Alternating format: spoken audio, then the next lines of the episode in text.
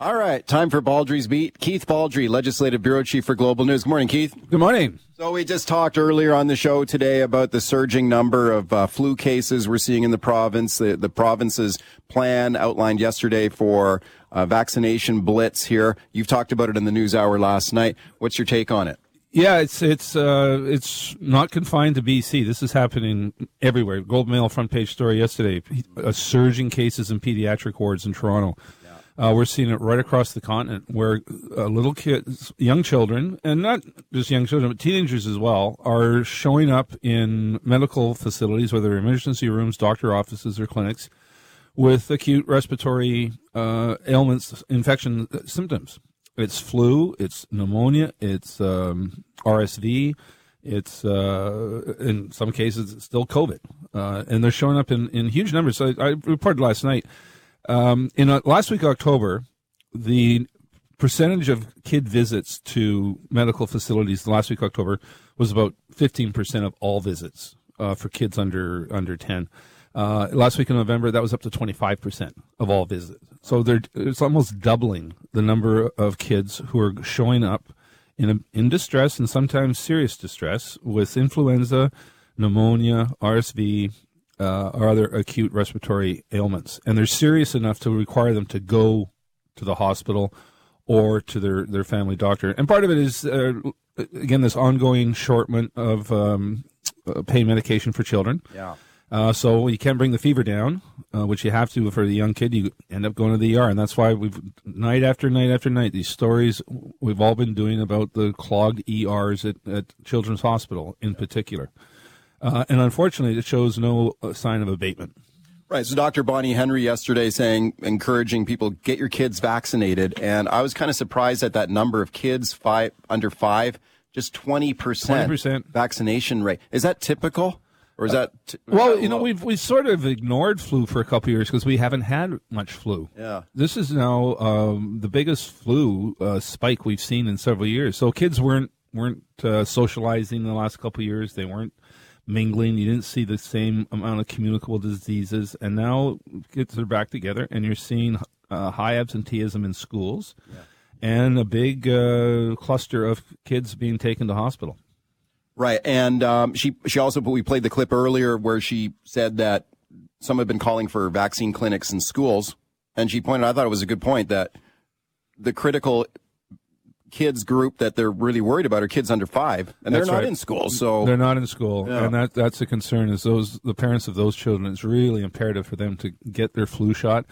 Um, we may get to the point where schools will be used as uh, immunization centers. We're not there yet, but uh, the flu vaccine um, take up rate for kids five to yeah. to uh, 11 is still only about 20% as well, and they're in school. Mm. So maybe that's mm. where we could see some change. Let's talk about this uh, Olympic caliber flip flop executed by the government yesterday on the uh, the ban on Salvation yeah. Army uh, outside of BC government liquor stores. So this had been a tradition yeah. for decades. Decades. You go to a the, the liquor store.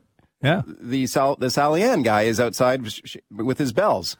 And so why did they? And they quickly flip flopped on this as soon as this well, story came out. As far as I can tell, they wanted to replace the Sally Ann with um, dedicated um, uh, sort of center or drop offs for food banks yeah. and such, which is great. That's fine.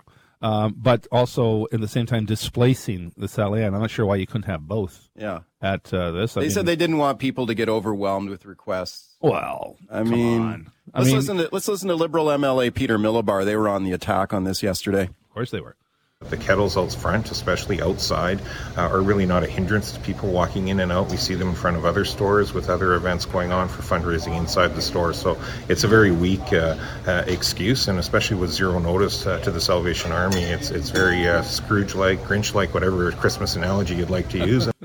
This is like a softball coming oh, down huge, the heart of the plate. Big the softball to the slugger Peter Milobar there. No brainer. Hit it out of the park. Yeah. Uh, I mean, this notion that people are going to get overwhelmed by uh, having to go through two people looking for for re- uh, Christmas donations is a bit much. And and at least good for them. They've they ch- changed their mind. They flip flop. Sally Ann's back in right. liquor stores. Yeah, I mean, as soon as I saw that yesterday, I looked at my watch. I thought, okay, Oh, yeah, here when? comes the flip flop. 10, 9, 8. Yeah. Yeah. No, I mean, quickly. you go to grocery stores, and you can run past a little league baseball team looking for money, and uh, and the you know other organizations looking for money. It's hardly overwhelming to be uh, requ- have a couple requests So who for dealt donations. who dealt this mess in the fir- in the first place? Like I- whose call was this? we don't know. It's got all the makings of a classic bureaucratic. Right. Uh, I can't imagine the cabinet sitting around going, "Hmm, let's let's today let's pass an order in council banning the Sally Ann from liquor stores." This had to be some sort of bureaucratic snafu. I mean, you talk to cabinet ministers all the time on background. Were they shaking their heads over this? Mm-hmm. oh yeah,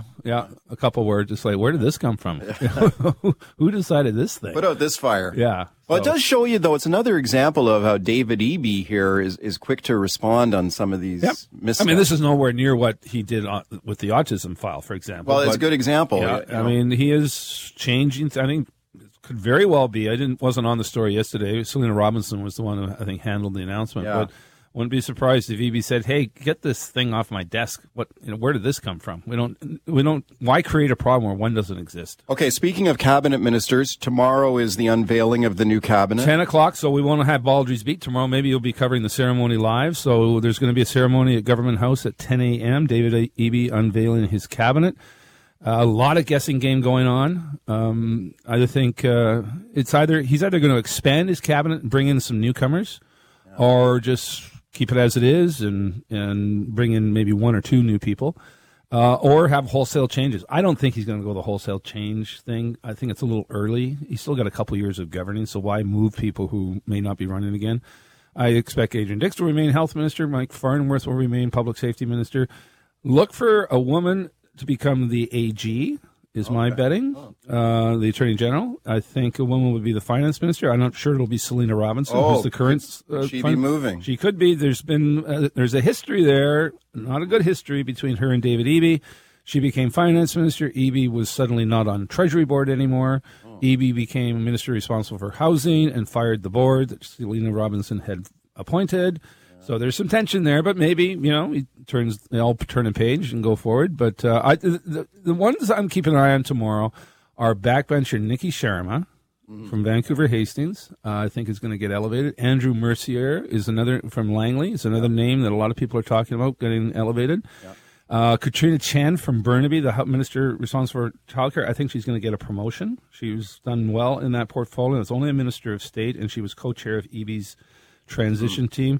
And Josie Osborne, who's in this strange hybrid environmental portfolio that seems to be going nowhere, and she's pretty highly regarded. And I think she's going to get a promotion as well. Okay, we'll see how that unfolds tomorrow. Real quickly, coming up later in the show, Keith, I'm going to be speaking to a truck driver, and we're going to talk about the provincial response to snow and ice on our highways. And last week we saw the snowmageddon in the lower mainland there. And now you've got the mayor of Delta, George Harvey, calling on the provincial government here. You should review your contract with your snow removal providers. Here's what he had to say, Delta Mayor George Harvey. the province has to be a leader here and ensure that the main corridors, uh, you know, all the bridges, the hi- provincial highways, uh, they can handle that. And I don't think they can right now. It's been shown that they can't. Speaking to Jas Johal there, what do you think? Uh, what do you think Well, of you know, Chris Gailus, our buddy, um, had an interesting Twitter thread where he spent his time in Calgary. He said the driving in snow in the interior and in Calgary and the prairies is different than driving in snow on the west coast. It's much wetter here, uh, much drier in other places. We had pictures on the news hour, lots of footage of trucks, huge trucks spinning out of control. That again, it'd be interesting to talk to your truck driver guest. Um, why were trucks with fully uh, snow tires, everything spinning out of control in the slush-like conditions of the snow that, as one of the, the directors the day after said, was falling six centimeters an hour. They just couldn't keep up with it. So I'm not sure more equipment is going to be the answer. So, do you therefore think that lower mainland drivers get an unfair or bad rap when other drivers, let's say in the north or interior of the province, always say, "Oh, these Vancouver drivers don't know how to drive in the snow because it's like heavier, wetter snow and some difficult hills." I think there's some merit to that argument that it's, hmm. it's it's a different type of snow. Now, there's also some personal responsibility. There were a lot of people out on the roads with you know Yeah. summer tires and thinking, "Oh, I'll just drive carefully." Well, no, you're not going to get from A to B. You're not going to get out of A with those type of tires. So there's a lot of personal responsibility where people didn't, I think, understand that you're not driving on wet pavement. You're driving in icy, slushy conditions, and your tires can't take it. Let's go right to your phone calls. Dave on the line in Fanny Bay. Hi, Dave. Go ahead. Thanks, guys. Thanks for the opportunity. Sure. Um, you know, they they say uh, it's too hard to enforce uh, the rules on snow tires, but I don't understand why ICBC wouldn't uh, sponsor some uh, roadblocks to check for snow tires and maybe even work it in with the counterattack. You can do it during the day, probably catch as many drunks, and uh, and give people tickets for not having their tires. Well, what are the what does the law say on the snow tires? What do you have to have on? Well, you're supposed to after after I think November seventh or whatever that date is. Um, you're supposed to have uh, snow and ice tires. Right, but not everywhere though, right? So isn't no. that only on certain highways? Yeah.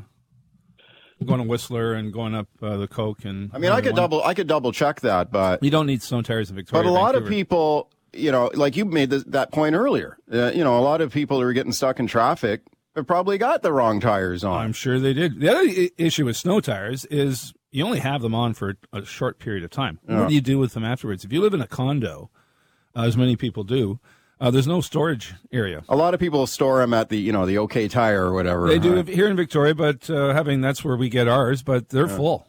You know, if you oh. if you want to get uh, more than the, you know sort of tires there, you got to get on a wait list. Let's go to Lincoln on the line in Poco. Hi, Lincoln. Go ahead. Hi guys. Uh, well, you asked the question before. I'm going to respond to it. Trucks were spinning out because the truck drivers weren't doing their jobs and chaining up. They're trying Ooh. to make the hills without no chains. And you know what? Doesn't work like that. You got to chain up. I drive professionally for a living. My boss shut us all down and come back to the shop. They don't okay. chain up. Yeah, that, chain reaction. Yeah. Okay. So where? So you're saying that they should chain up even in the lower mainland? Oh, they have to chain up. You can't get yeah. up the hills without chaining up. There's, it's, it's, you don't have to be a genius to figure that out. Yeah. yeah no, good point. Good point. Yeah. I think one of the problems, you know, these events only happen every few years. I mean, this yeah. doesn't happen every year. And so people, I think, just figure, well, you know, roll the dice. This isn't going to happen. I don't think anybody anticipated how bad it was going to be last week with this with six centimeters an hour falling. Yeah, it was pretty brutal. Don on the line in Surrey. Hi, Don. Go ahead. Hi, Mike. Hi, uh, Keith. We call you the Oracle, Keith. No. Oh. Um, what I'd like to say is sand is the answer. Not brine, not salt, sand in Quebec, in Alberta, they all put sand. And mm. uh, at home, sand on the highway, sand everywhere. At home, we use used coffee grounds for traction on the pathway anywhere. So someone. What do they? So they do, do they not use sand here in BC? What do they use? They use brine and salt for salt, some yeah. reason. Uh, hmm. I don't understand. Maybe they don't yeah. want to Sand is the answer. Okay, thanks. Well, that's a good point. I'm, you know, yeah, going to um, Ontario, driving Ontario, and uh, driving by huge um, sort of A-frame cabins of sand um, deposits along Ontario Highway. So they do seem to use sand there. We don't. I'm not interesting. Again, not sure what that what what the difference is or why we don't. We'll do, we're going to discuss this more later in the show. So make sure you keep it locked here. Paul and Kelowna. Paul, you got 30 seconds here. Hey, how you doing? I just got back from the U.S. where I lived for 20 years, and I drove in you know New England weather conditions, which uh, is basically like you know Lake Ontario, Toronto area. And I've lived in Edmonton, and I just can't believe people are complaining about the roads and not using common sense and uh, buying snow tires for God's sake. Yeah. So do you think that's one of the big problems? Like people are going out with inadequate tires. Absolutely, and then they yeah. and then they complain about the weather. Are they Canadians or what? yeah. Okay. Thank yeah, I think that. I think he makes a very good point. There were, there were a lot of people out there who should not have been driving, and don't expect the government or agencies to hold your hand when you've got the wrong tires in a snowstorm. Keith, thanks a lot. Talk to you Thursday.